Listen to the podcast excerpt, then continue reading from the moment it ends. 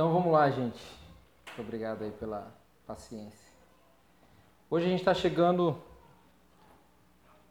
no episódio 9 da nossa terceira temporada da nossa série Evangelho em Carne.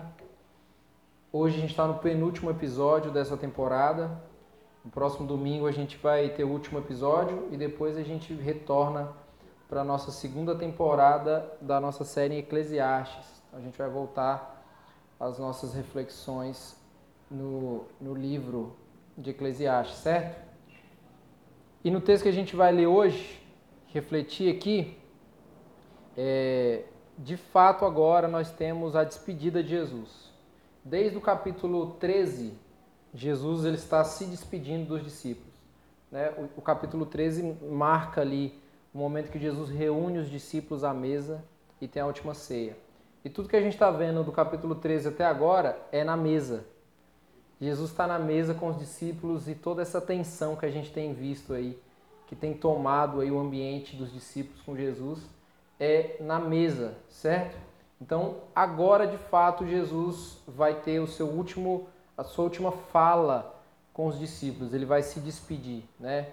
antes da sua morte. Então eu queria que você abrisse a sua Bíblia em João, capítulo 16.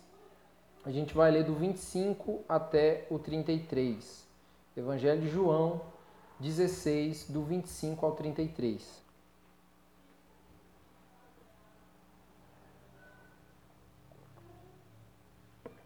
Se alguém puder fechar aquela portinha ali. Opa, acho que dá uma melhorada. Todo mundo achou? João 16, do 25 ao 33. O texto diz o seguinte: Essas coisas eu falei a vocês por meio de figuras. Vem a hora em que não falarei mais por meio de figuras, mas falarei a vocês claramente a respeito do Pai. Naquele dia vocês pedirão em meu nome. E não lhes digo que pedirei ao Pai em favor de vocês, porque o próprio Pai os ama visto que vocês me amam e creem que eu vim da parte de Deus. Vim do Pai e entrei no mundo, mas agora deixo o mundo e vou para o Pai. Então os seus discípulos disseram: Agora o Senhor fala claramente e não emprega nenhuma figura. Agora vemos que o Senhor sabe todas as coisas e não precisa que alguém lhe pergunte. Por isso cremos que o Senhor veio de Deus. Jesus respondeu: vocês creem agora? Eis que vem a hora, e já chegou, em que vocês serão dispersos, cada um para a sua casa, e vocês me deixarão sozinho. Mas não estou sozinho, porque o Pai está comigo. Falei essas coisas para que em mim vocês tenham paz. No mundo vocês passam por aflições, mas tenham coragem. Eu venci o mundo. Amém? Vamos ter uma palavra de oração. Deus, nós te damos graça, Pai, pela tua palavra que chega até nós e que é a tua lei é, que serve para instruir, Pai, o nosso caminhar, o nosso proceder, a maneira que, que nós devemos coordenar os nossos pensamentos e sentimentos. Muito obrigado pela Sua palavra. Eu te peço que nessa noite o Teu Espírito venha iluminar os nossos corações e a nossa mente, para que a gente possa compreender aquilo que o Senhor deseja falar aos nossos corações. Em nome de Jesus. Amém. Gente, é, quando a gente olha para as palavras de Jesus aqui, nesse texto, isso aqui está meio engembrado. Vou deixar aí. Quando a gente olha aqui para essas palavras que a gente acabou de ler de Jesus aqui, e também em toda a trajetória ministerial de Jesus, não tem como a gente não, não falar de algo que é muito importante que é o detalhe do cuidado que Jesus tem com a sua autorrevelação. Quando Jesus ele pisa o chão da, da humanidade, ele começa agora um processo de se autorrevelar, né? E, e ele é muito zeloso com esse processo. A gente sempre fala nisso.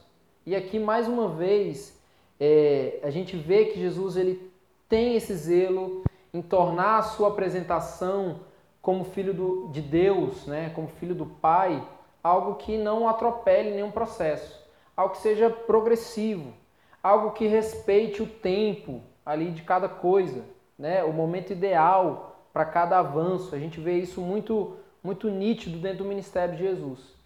E Jesus fez isso até o fim. Ele não fez isso até determinado ponto, ele fez isso até o fim.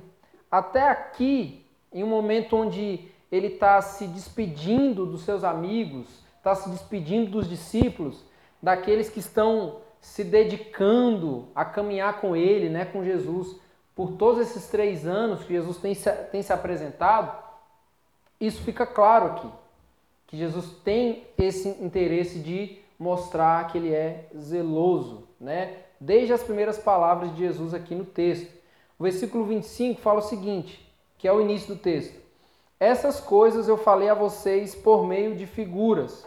Vem a hora em que não falarei mais por meio de figuras, mas falarei a vocês claramente a respeito do Pai. Então, claramente, Jesus está traçando aqui uma progressão da maneira como ele fala com os discípulos, né? Falei por meio de figuras, não falarei mais. Então você vê que Jesus está apresentando aqui uma progressão da maneira como ele fala também. Então isso faz parte dessa progressão dele em se apresentar como filho de Deus. Jesus está dentro do seu ministério se apresentando como filho de Deus, certo? Por outro lado também, essas palavras de Jesus não são apenas para apresentar essa progressão, certo? Mas essas palavras de Jesus também servem como, soam como um alento para os discípulos. Jesus está tá, tá se apresentando dessa forma para os discípulos porque ele está querendo é, encorajar os discípulos. Ele está oferecendo ali um certo consolo, até mesmo antecipadamente, daquilo que pode acontecer. Em outro momento, Jesus ele disse uma coisa que é interessante lá no Evangelho de Mateus. Ele disse que poderiam passar céus e terra, mas as palavras dele jamais passariam. Jamais. Poderia passar céu e terra. Ou seja, o que Jesus estava querendo dizer? Pode acontecer qualquer coisa. É a maneira do, do autor ali de, de simplificar ali, ou deixar mais poético aquilo que Jesus está querendo dizer. Pode acontecer qualquer coisa, mas as palavras de Jesus não mudam, não passam. Jesus falou isso lá no Evangelho de Mateus. Então, as palavras de Jesus soam como um alento aqui para os discípulos, porque ele está deixando claro o que? Que a sua palavra não passará. Que as suas palavras não passarão, não se perderão no meio do caminho. Pelo contrário, ficará ainda mais evidente. Antes por meio de figura, agora com, com um pouco mais de clareza. Por quê? Porque a palavra não passa. Não passa. E Jesus então está tá, tá traçando esse caminho aqui. Isso aqui é muito interessante, porque a gente, a gente precisa entender uma coisa. As palavras de Jesus saindo da boca dele mesmo que de maneira figurativa, mesmo que de maneira sem muita clareza, certo? Como, como a gente tem visto aqui, que às vezes Jesus está falando e parece que ninguém está entendendo nada. Ele está respondendo pergunta com, com, com outra pergunta e fica assim, mas e aí? É isso mesmo? Sem, sem ninguém entender. A gente precisa entender isso e o Espírito Santo vai nos, vai nos ensinar, vai nos ajudar nisso a gente precisa entender que toda palavra que sai da boca de Jesus, mesmo que de maneira figurativa, sem muita clareza, transmite mais segurança para nós do que qualquer palavra de qualquer outra boca. Imagina aí, Jesus falando aqui de maneira que você não entende. E, sei lá, o, o fulano falando de uma maneira ali, ó, uma oratória perfeita as palavras que saem da boca de Jesus, elas são mais seguras para nós do que qualquer palavra de qualquer outra boca. Palavras claras que a gente possa ouvir, palavras atraentes, palavras de fácil entendimento que pode sair de qualquer outra boca. As palavras de Jesus, elas são um, um, um alento para o povo de Deus. As palavras de Jesus transmitem para nós uma segurança. Uma segurança. Então a gente precisa crer que aquilo que Jesus falou é o que a gente precisa se apegar. Talvez isso seja difícil para os discípulos, que estão ali lidando com Jesus ali mais, mais de perto, e indagando um monte de coisa para Jesus, Jesus respondendo com, outra, com outras respostas ali que não, não são as, as respostas que eles querem ouvir, mas é tudo que a gente precisa, certo? Então, os discípulos, eles estão sendo sustentados em todo esse tempo, em toda essa jornada, essa caminhada, através de quê? Pelas palavras de Jesus. São as palavras de Jesus que, que sustenta, que orienta o caminhar desses discípulos. Antes, de maneira figurativa, por parábolas, né? Mas agora progredindo na sua clareza, mas sempre orientados pela palavra que saía da boca de Jesus. Podem passar céus e terra, mas as minhas palavras não passarão. É aquilo que Jesus falou, certo? Então a progressão desse estilo da fala de Jesus é para nutrir esperança nos discípulos. É para fazer com que os discípulos estejam esperançosos. Esperança, gente, é algo para o futuro. É algo que está no horizonte. Jesus está trazendo palavras que gerem, que possam nutrir esperança ali no coração desses discípulos ali, certo? O que Jesus está querendo dizer aqui é que nessa progressão ele está preparando o quê? Uma maneira familiar para poder falar aos discípulos. Antes de maneira figurativa, agora mais claramente. Quando o texto apresenta essa ideia de, de Jesus vai falar de maneira mais clara, ele está querendo dizer que ele vai falar de maneira mais familiar. Isso é interessante, porque Jesus está querendo falar de maneira familiar para os discípulos. Ou seja, tem algo que garanta mais um, um acesso à esperança do que isso para quem está se despedindo dos discípulos? Jesus está querendo falar assim: olha, vocês são meu.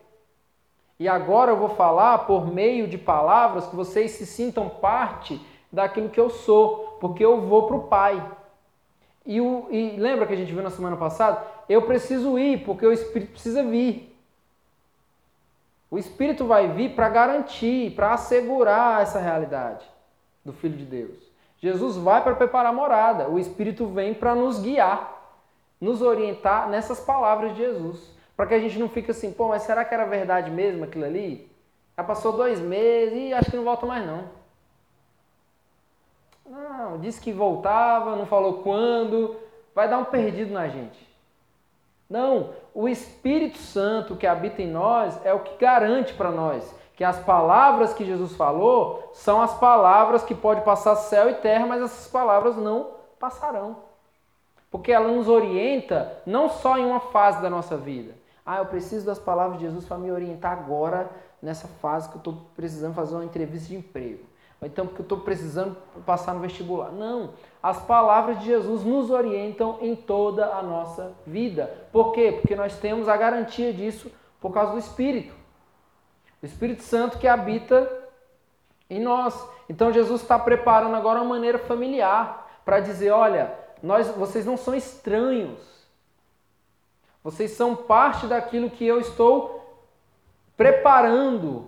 Por isso que agora Jesus está preparando essa maneira familiar para falar para os discípulos.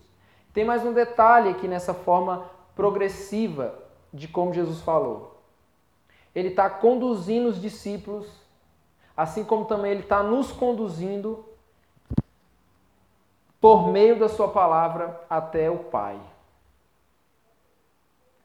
Toda a história de Jesus, todos os movimentos de Jesus são para nos conduzir até o Pai. Por isso, aí você vê que a figura do Espírito é importantíssima na nossa vida, porque é o que nos, nos guia, nos orienta nesse caminho que Jesus abriu para que a gente chegasse até o Pai.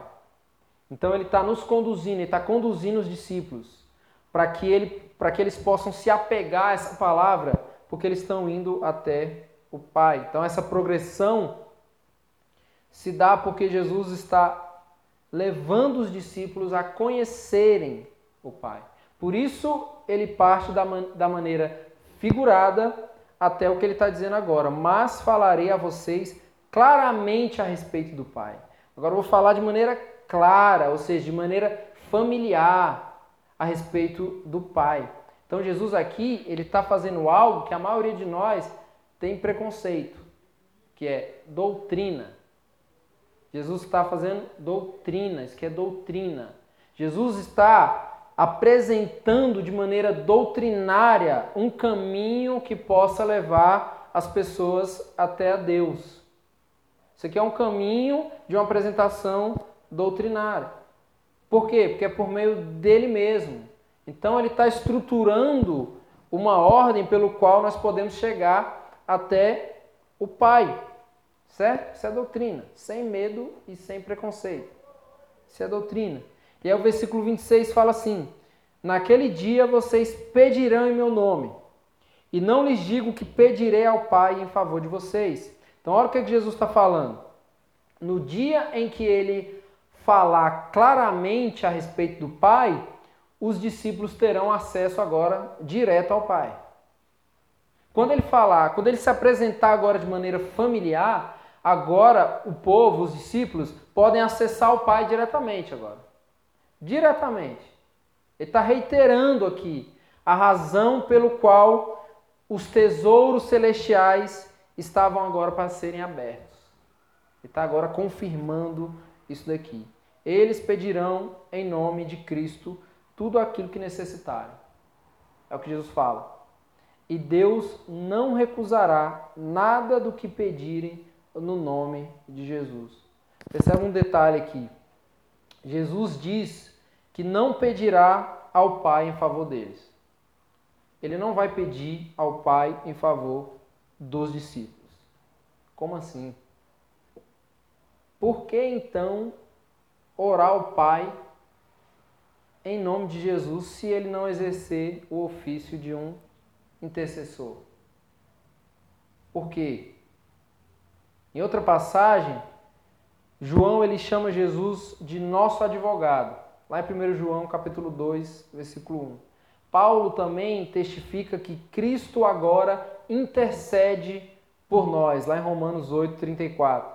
E a mesma coisa também é confirmada pelo autor lá de Hebreus, que declara que Cristo vive sempre para fazer intercessão por nós. Se Cristo claramente nas Escrituras intercede por nós, por que ele está falando aqui que não pedirá nada ao Pai em favor dos discípulos? É como se ele estivesse negando a sua, a sua, o seu ofício de intercessor, de interceder ao Pai pelos discípulos. Por que, que agora ele está falando isso, né? Jesus, na verdade, aqui ele está apresentando a ideia por outra ótica. A mesma ideia, mas por outra ótica. Ele não está se, se esquivando do seu ofício. Ele não está abrindo mão disso. Mas nessa progressão aqui da sua maneira de falar, está chegando um momento em que ele falará claramente sobre o Pai e vai colocar em plena conexão agora os discípulos com o Pai. É como Jesus estivesse falando assim: agora que eu estou falando de maneira familiar, tá aqui, ó, esse aqui é o Pai, esse aqui é o discípulo. Fiquem aí, à vontade. E aí vai saindo de, de canto aqui. Não porque está negando o seu ofício como intercessor. Não por causa disso. O Pai, ele vai ser tão favorável e disposto em relação aos discípulos, em estar em contato com os discípulos, agora por meio de Cristo, que sem qualquer dificuldade ele dará graciosamente tudo aquilo que os discípulos pedirem em nome de Jesus. Então, Jesus não está se omitindo do seu ofício. O que, que ele está querendo fazer aqui? Ele está querendo gerar no coração dos discípulos agora uma conexão com o Pai, porque foi isso que ele promoveu. Jesus está promovendo uma conexão do Pai com os discípulos. Então, quando ele fala que não vai pedir ao Pai em favor dos discípulos, não é porque ele não tem interesse, não é porque ele está nem aí para os discípulos, não é porque ele já está indo embora e quer que os discípulos agora se virem. Não, é porque ele quer que agora os discípulos percebam que o caminho, o acesso ao Pai está aberto. E o próprio Pai está disposto a essa relação com os discípulos, ao ponto de que tudo que eles pedirem em nome de Jesus, ele concederá. Isso aqui é uma disposição do coração de Deus em relação aos discípulos. E a gente já está, pelo menos no terceiro sermão, que a gente fala dessa ideia de que tudo que pedir, o Senhor dá. E que a gente, eu acho que a gente amadureceu na ideia de que a gente não está pedindo nada para Deus que não esteja no próprio coração do Pai. Eu acho que a gente já entendeu que a gente não está diante de Deus, oh Deus, não tem aquela Lamborghini, Deus, não tem aquela, aquela, aquela Porsche. Eu acho que a gente já entendeu que não é isso.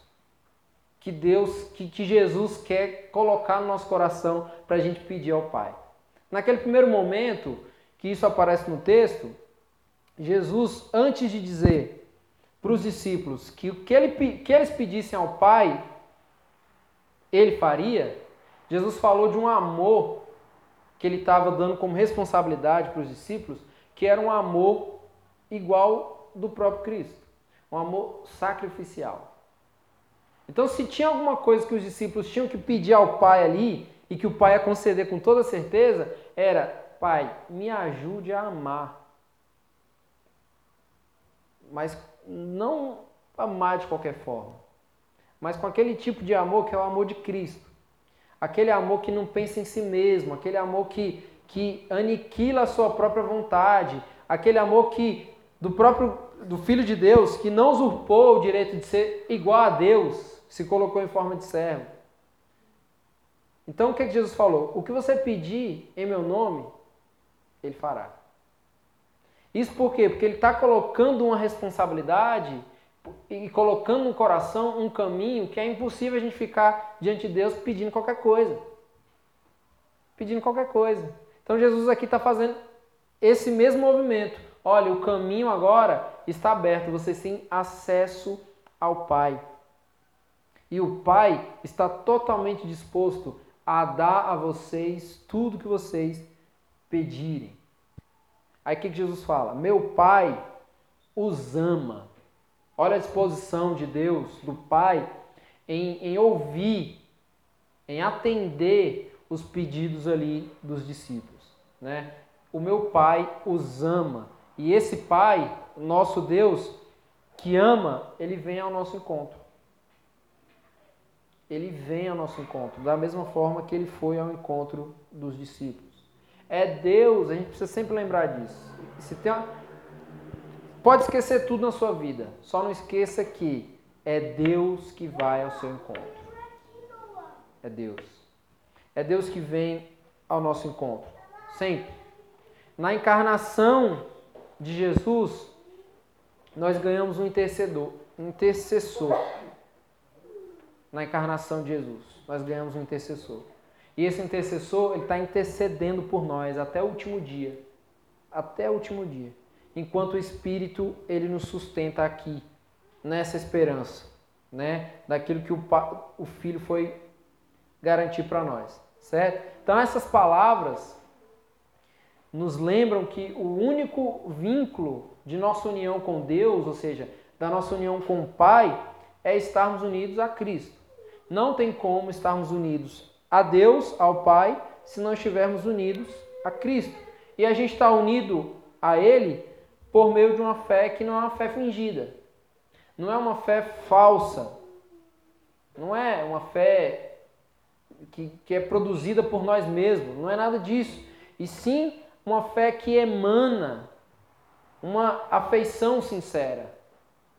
Que, que transmite algo sincero, verdadeiro, real, a qual Jesus descreve isso como amor. A fé que nós temos é ela, ela é revelada no amor que nós temos a Deus. A fé que nós temos, que é dom de Deus, presente do alto para nós, se manifesta em nós da maneira como nós amamos a Deus, da maneira como nós é, glorificamos ao Senhor como sendo o nosso único Deus. Certo? Então, quando, quando amamos a Deus, nós estamos confirmando a aliança com Cristo. Nós amamos a Deus porque nós estamos confirmando esse elo com Cristo. E isso só é possível porque nós recebemos desse amor do próprio Deus, certo? E aí Jesus fala no versículo 27, no final do versículo 27, visto que vocês me amam e creem que eu vim da parte de Deus. Então, crer na união de Cristo com o Pai é, na verdade, crer no propósito da encarnação. Crer que o Pai e o Filho estão unidos, são um, é, na verdade, crer no propósito, no porquê da encarnação. Não é simplesmente que eles são um, mas no, no porquê que Jesus foi encarnado. Jesus não encarnou para ser homem, gente, simplesmente. Jesus não encarnou para se tornar homem. Ah, e é isso. Não é essa a ideia da encarnação. Jesus ele encarnou para cumprir o propósito de espiar os pecados dos homens. Ele não encarnou para se tornar homem. Ele encarnou para cumprir o propósito da encarnação, que é espiar os pecados dos homens. Então, crer nessa ligação do filho com o pai, né, de Jesus com Deus, é crer que a obra da cruz é o motivo pelo qual Jesus veio tocar o chão da realidade. É o, é o motivo pelo qual Jesus encarnou, tomou sobre si a forma de servo.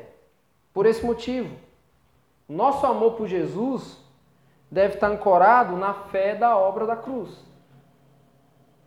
Por que, que nós amamos a Jesus?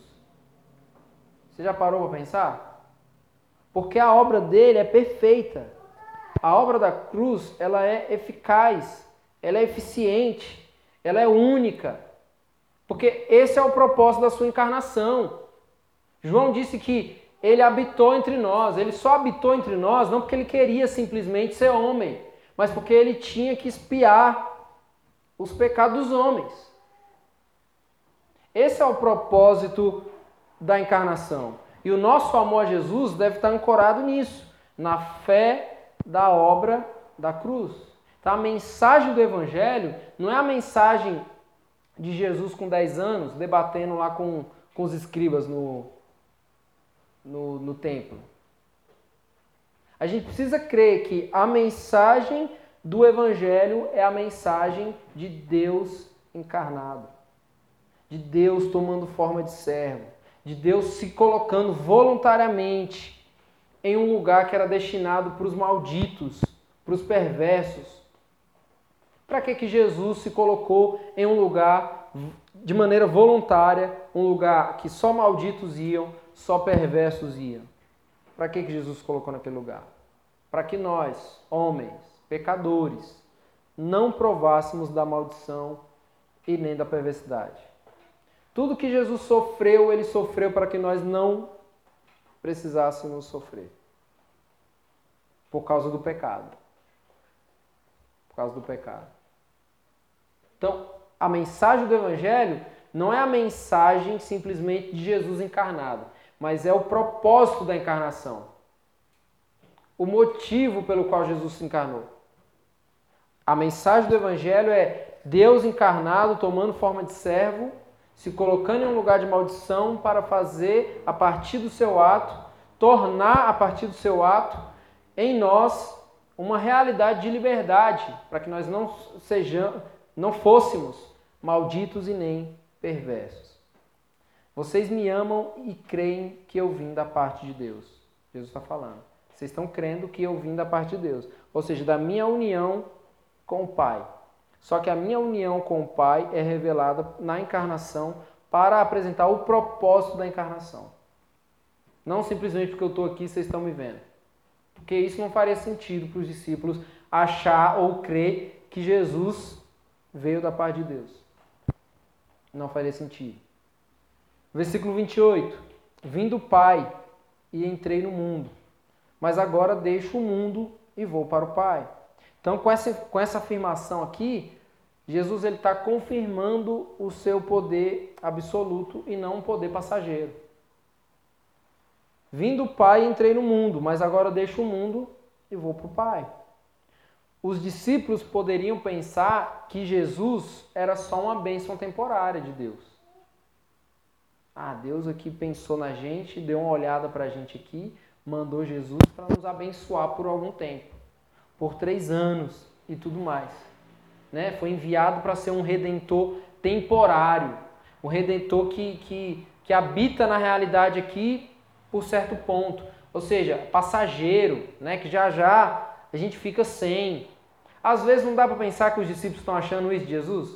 Essa tristeza, essa tensão com a partida de Jesus parece que o sentimento que os discípulos têm é que Deus enviou um redentor passageiro.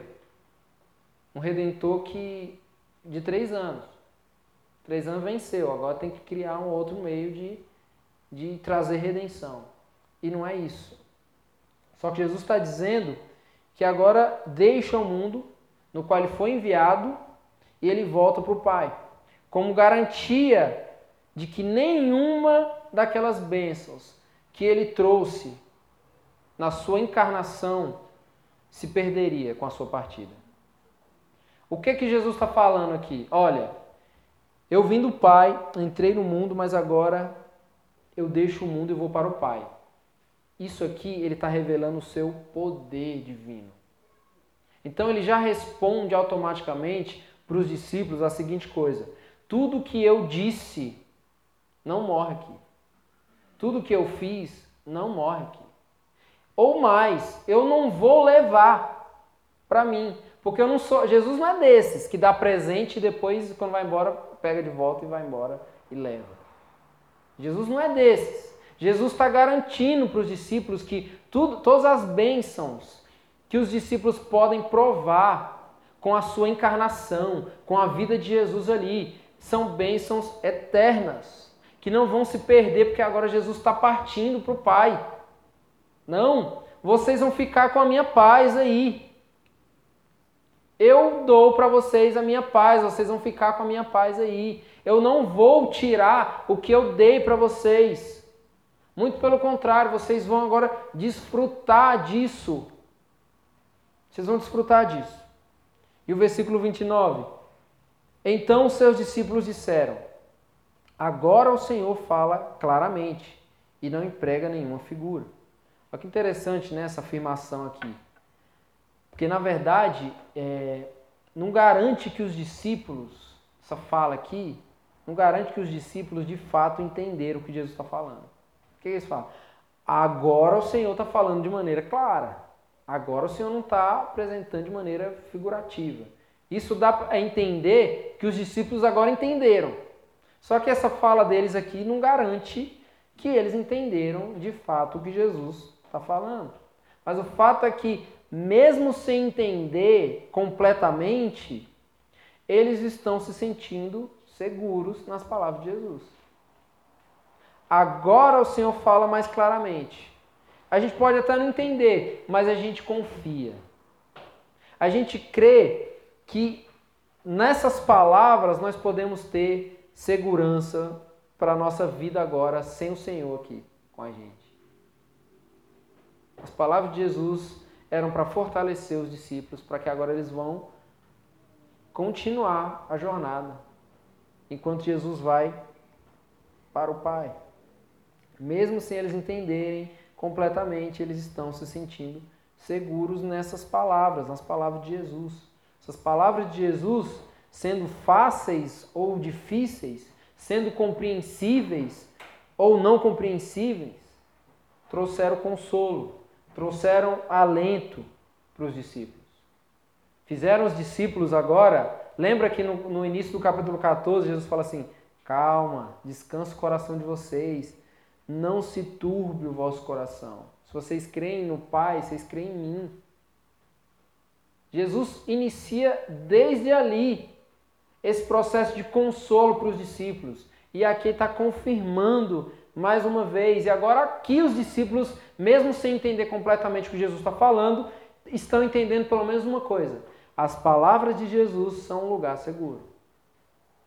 Para continuar a jornada aí sem Jesus. Claro que também essa fala dos discípulos demonstra um certo exagero, né?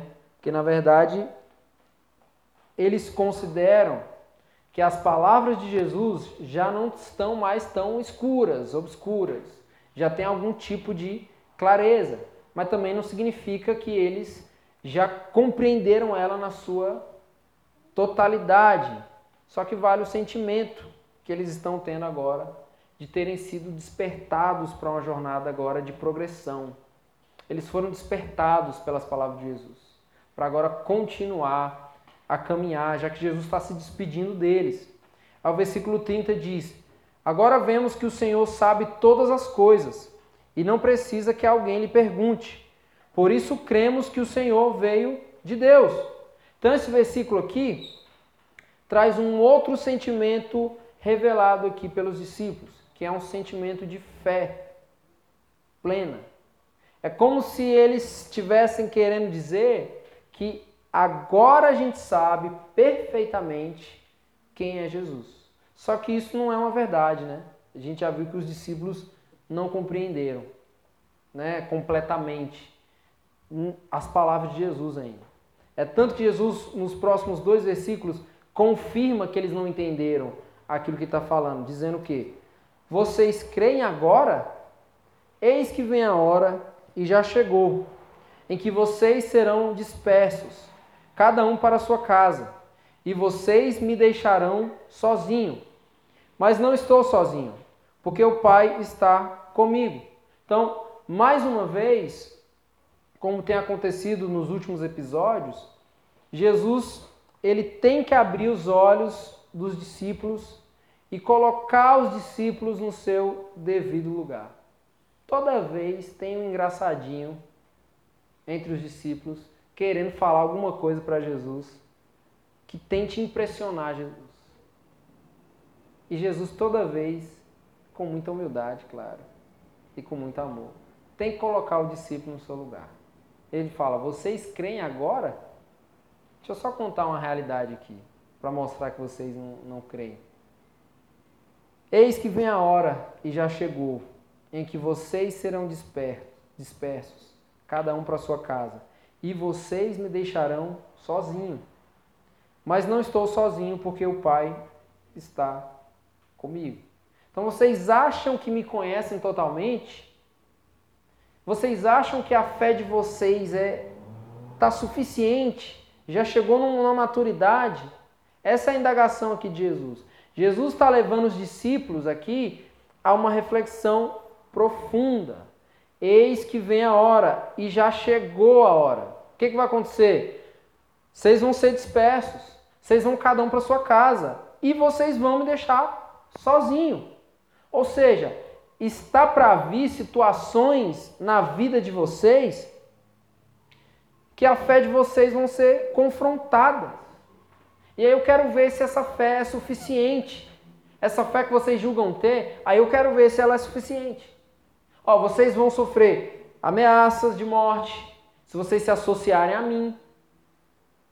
Tudo isso vai acontecer. E mais, a confirmação de que a fé de vocês não é madura ainda, do jeito que vocês acham que é, vai se dar pelo fato que vocês vão me deixar só. Vocês acham que a fé de vocês é madura ainda, mas vocês vão me deixar sozinhos. Na hora do vamos ver, vocês vão, ó, vazar, vão me deixar sozinhos. Então, em resumo, a lição que Jesus está dando para os discípulos é: vocês estão se vangloriando aí por, por estarem cheios de fé, né? Mas as situações que vão acontecer na vida de vocês vão só revelar o sentimento presunçoso que vocês têm. As situações que vocês vão passar. Você quer ver? Na hora do vamos ver, vocês vão me deixar sozinhos. Então, nas situações adversas da vida, a fé fraca de vocês vai ser ó, evidenciada. Evidenciada. E aí ele continua mas não estou sozinho porque o Pai está comigo. Então Jesus acrescenta essa frase para mostrar para os discípulos que quando Cristo é abandonado pelos homens, ele não perde a sua dignidade. A sua dignidade não é tirada, roubada. Por quê? Porque a sua dignidade, a sua glória encontram fundamentos em si mesmo e não nos homens. Tanto faz. Vai abandonar Jesus? Tanto faz. Jesus não vai deixar de ser quem ele é. Por quê? Porque a dignidade dele não está pautada no nosso sentimento por ele, ou na nossa dedicação a ele. Não está. Jesus fala: ó, vocês vão me abandonar, mas eu não estou sozinho. Por quê? Porque o Pai está comigo. Ou seja, eu nunca vou estar sozinho. Eu nunca estou sozinho. Mesmo que vocês me abandonem aqui, hoje, amanhã, daqui a 10 anos, eu nunca vou estar sozinho. A dignidade e a glória de Jesus é fruto dele mesmo. É fundamentado nele mesmo, em si mesmo. Mesmo que seja abandonado pelos homens, o Pai está com ele. Isso é muito significativo na fala de Jesus. Porque de algum modo, ele está dizendo que tudo que ele precisa para passar pelo sofrimento da cruz, que é o sofrimento que ele vai passar, nenhum homem pode dar para ele. Nenhum homem, somente o Pai. Tudo que Jesus precisou para vencer a morte, ele não encontrou nos homens. Não encontrou. E aqui ele deixa isso muito claro. Vocês vão me abandonar, mas eu não, não vou ficar sozinho, porque o Pai está comigo. Então, essa é uma lição aqui para os discípulos aprenderem onde estão as fragilidades, onde estão as limitações humanas e onde está a grandeza de Deus. Sempre para lembrar que o homem é limitado e que Deus é grande. E aí o texto termina dizendo: Falei essas coisas para que em mim vocês tenham paz.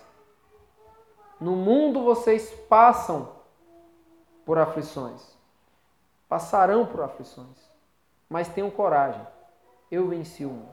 Então Jesus termina o texto mais uma vez consolando os seus discípulos e também nos consolando, hoje, aqui depois de tanto tempo.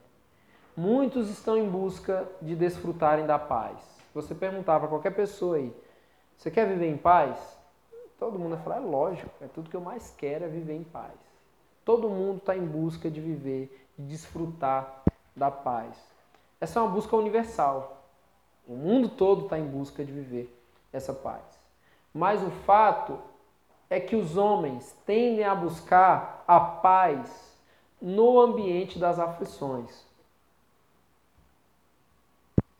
Todo ser humano tende a buscar paz no lugar onde Jesus está dizendo que é o ambiente das aflições. No mundo vocês terão aflições, mas tenham coragem. Eu venci o mundo. Olha o que Jesus está querendo ensinar aqui. O mundo hospeda em si as aflições. O mundo hospeda em si o caos. Não há possibilidade de encontrar no caos a paz que nós precisamos. Não há nenhuma possibilidade. O que, que Jesus diz? Em mim vocês terão paz. Em mim. Então, qual, qual que é o lugar de encontrar paz? Em Cristo. Em mim vocês terão paz. Mas entenda uma coisa: Jesus não está prometendo a ausência das aflições e nem do caos. Mas ele está garantindo que não é no lugar das aflições e do caos que nós encontraremos a paz. Não é. E sim nele. E sim nele. Em outras palavras, o segredo para viver nesse mundo em paz é estar em Cristo. É buscar a paz naquele que está prometendo paz. Em mim vocês encontrarão a paz. Gente, pensem, pensem uma coisa comigo. Em nenhum lugar da Bíblia, isso, isso aqui é sério. Em nenhum lugar da Bíblia a gente é orientado a lutar contra os nossos problemas e vencê-los. Se você achar, depois você me mostra.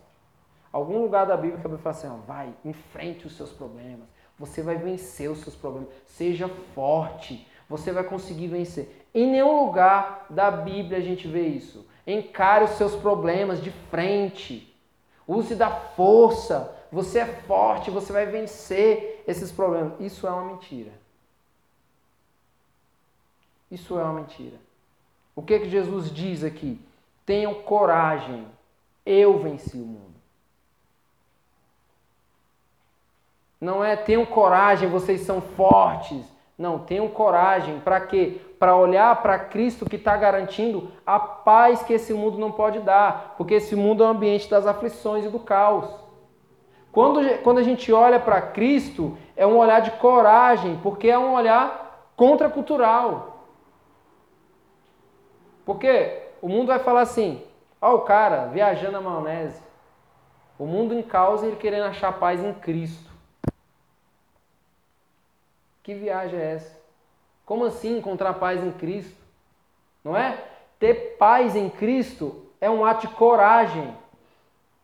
Encontrar paz em Cristo é um ato de coragem, porque é contracultural. Esse mundo não consegue entender isso.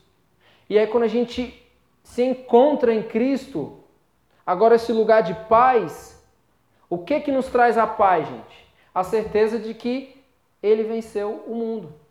Ele venceu já as aflições. Não tem as nossas aflições que a gente tem todo dia? Ele já venceu. Ele está dizendo que venceu. Venceu. Não é vou vencer, venceu já. Eu venci o mundo. Ele não está guerreando com o mundo, Jesus lutando com o mundo. Ele está dizendo que ele venceu tudo que esse mundo pode trazer. Ele já venceu. As aflições, o caos, as dores, os sofrimentos, tudo isso daí ele já venceu. Então, onde está a nossa coragem? Onde está o nosso ânimo? Onde que a gente deve colocar a nossa coragem e o nosso ânimo? Na certeza de que esse mundo já foi vencido por Cristo. Desde antes da fundação do mundo. Esse mundo já foi vencido. Nós aprendemos aqui com Jesus que nós não seremos preservados das aflições. A gente não vai ser preservado das aflições, a gente vai ter aflição. A gente vai ter sofrimento. A gente não está preservado dos problemas temporais. A gente tem problema. Todos nós aqui temos diversos problemas. Nós passaremos e teremos tudo isso. Tudo isso. Mas o meio pelo qual nós vamos conseguir vencer tudo isso não será pela nossa própria força. Porque afinal de contas, nós não temos força em nós mesmos. Não temos. Por nós mesmos, nós somos fracos. A gente não tem força. A nossa força está no Senhor. É em Cristo. Não adianta. Né, Deus, faz o seguinte, deixa que essa aqui eu resolvo. Mato no peito e resolvo. Não resolve. Nós não temos essa força que a gente acha que tem. Não temos. Jesus está falando, é em mim que vocês vão conseguir desfrutar da paz que esse mundo não pode dar, porque esse mundo é o ambiente das aflições. Se animem, ou seja, tenham coragem. A cruz, gente, é grande demais para problemas temporais. É grande demais que não seja capaz de solucionar problemas temporais. Jesus morreu na cruz até para fazer com que a sua unha que você quebrou, ela renasça no seu dedo. Por quê? Porque a cruz é grande demais para problemas temporais, problemas que são construídos aqui, nessa terra. A cruz é grande demais. Então, é em Cristo, é na força de Cristo, na paz que nós só podemos encontrar em Cristo, é nas palavras de Cristo né, claras ou difíceis de entender, que a gente tem um lugar de segurança em meio às aflições e o caos. Charles Spurgeon, um pregador famoso, todo mundo conhece Charles Spurgeon, todo mundo.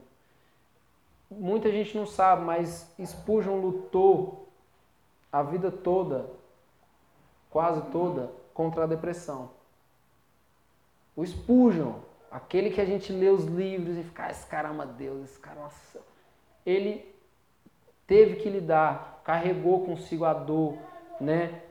Grande parte da sua vida, a dor e o sofrimento da depressão. E segundo ele, quando ele estava pensando sobre essa ordem, esse imperativo aqui de Jesus, né? Tem de bom ânimo, ou seja, tenham coragem. Ele disse uma coisa muito interessante. Ele falou assim: quando ele entendeu isso que Jesus falou, tem de bom ânimo, tenham coragem. Ele falou assim, a seguinte frase: Estou lutando contra um inimigo que já foi derrotado. Expujam que carregou consigo a dor e o sofrimento das coisas que acontecem aqui nesse mundo. Quando ele entendeu esse imperativo de Jesus, tem de bom ânimo, tenha coragem. Ele falou: Eu estou lutando, estou lutando, é um fato, mas eu estou lutando contra o inimigo que já foi derrotado. Por quê? Porque Jesus falou: Tenham coragem, eu venci o mundo. Eu já venci o mundo. Jesus já venceu as aflições. Jesus já venceu as dores, os sofrimentos, os problemas desse mundo. Já, Jesus já venceu. Todos eles. Não significa que a gente não vai provar disso. Não significa que nós não passaremos por muita coisa. Mas significa que nada disso tomará a nossa vida. Se a gente desfrutar da paz que só Jesus pode nos proporcionar. A certeza que nós temos é: todos os nossos problemas já foram vencidos por Cristo, desde antes da fundação do mundo. E para a gente se manter firme diante desses problemas, é a gente crer nessa verdade, de que Cristo venceu e que a nossa força não está em nós, mas está nele. E agora a gente desfruta da paz que ele disse: Em mim vocês encontrarão a paz. Amém? Então, gente, que a gente possa ir para casa com essa certeza. A cruz de Cristo, ela é grande demais para os nossos problemas temporais. Para a dor que a gente sente, para o sofrimento, para as dívidas. A cruz de Cristo, ela é grande demais. É grande demais. E tudo isso que a gente passa já foi vencido por Cristo. Tenham bom ânimo. Tenham coragem. Eu venci o mundo. Jesus fala isso. E Jesus não fala isso como opção, gente, é um imperativo. Tenham coragem, eu venci o mundo. Eu venci o mundo. Amém? Vamos orar? Deus, muito obrigado, Senhor. Muito obrigado pela tua palavra. Muito obrigado porque as suas palavras transmitem para nós um lugar de segurança é o que nos guia, nos orienta e que convence o nosso coração de que nós não somos capazes por nós mesmos, Pai, de vencermos, seja lá o que tiver para vencer, senão que é na força do Senhor que nós podemos. Muito obrigado, Senhor, pela tua palavra transmitida aqui para o nosso coração. Que ela possa transformar para o nosso coração. No nome de Jesus, nós te agradecemos. Amém. Queria te convidar para você ficar de pé. Nós vamos para o nosso momento da ceia.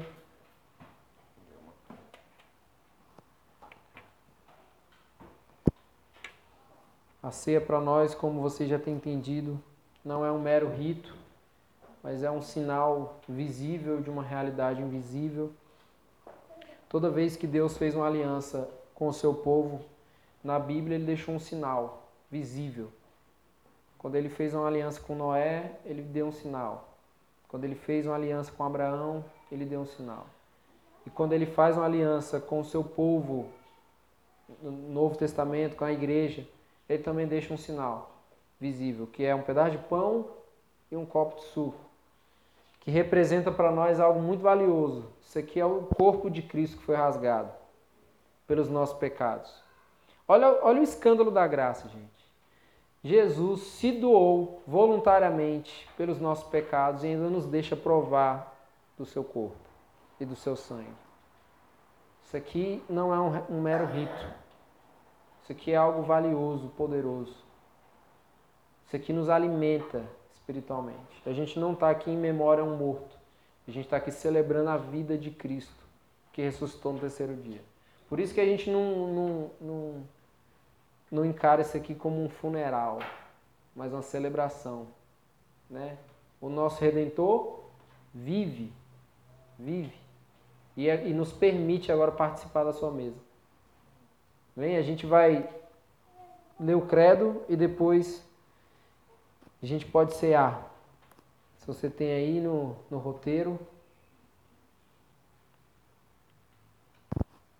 Todo mundo achou aí? Se você não achou, fica do lado aí de alguém que tenha. E vamos declarar isso, né?